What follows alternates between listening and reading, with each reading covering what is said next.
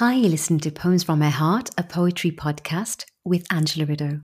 This poem is for the brother sewing machine singing away in the corner of the living room, black bin liner deliveries by factory owners paying a tuppence for spinning straw into gold, a conveyor belt of fabrics arriving, departing, disappearing in the middle of the night, discarded threads clinging on for dear life. This poem is for the indoor Bilston market, the mouth of Aladdin's treasure cave, full of bargains and a friendly face. This poem is for Dudley Road shops, the bazaars selling everything from atta and achars. The back door opening while the guy takes out the trash, Indian music blasting briefly. Janiya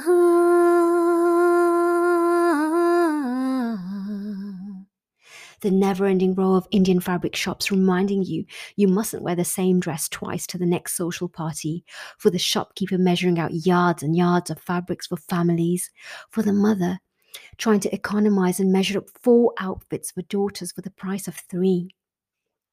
This poem is for the 12 piece samosas and free chutney we'd relish on the long walks back home from the Mander Centre.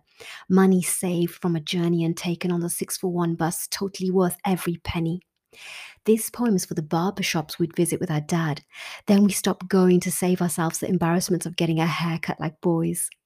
This poem is for the women entrepreneurs operating from their garages trying to make ends meet, where we'd strip, whip, and come out as silky as babies' bottoms.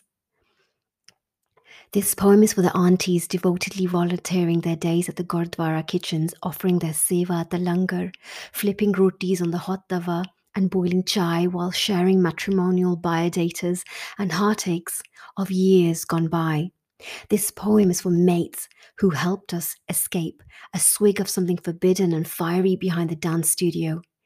This poem is for the Diwali fireworks, our community gathered together at the Gurdwara car park on that one night, where I'd catch the eye of the boy I'd always liked, pretending I was looking up at the shooting fireworks.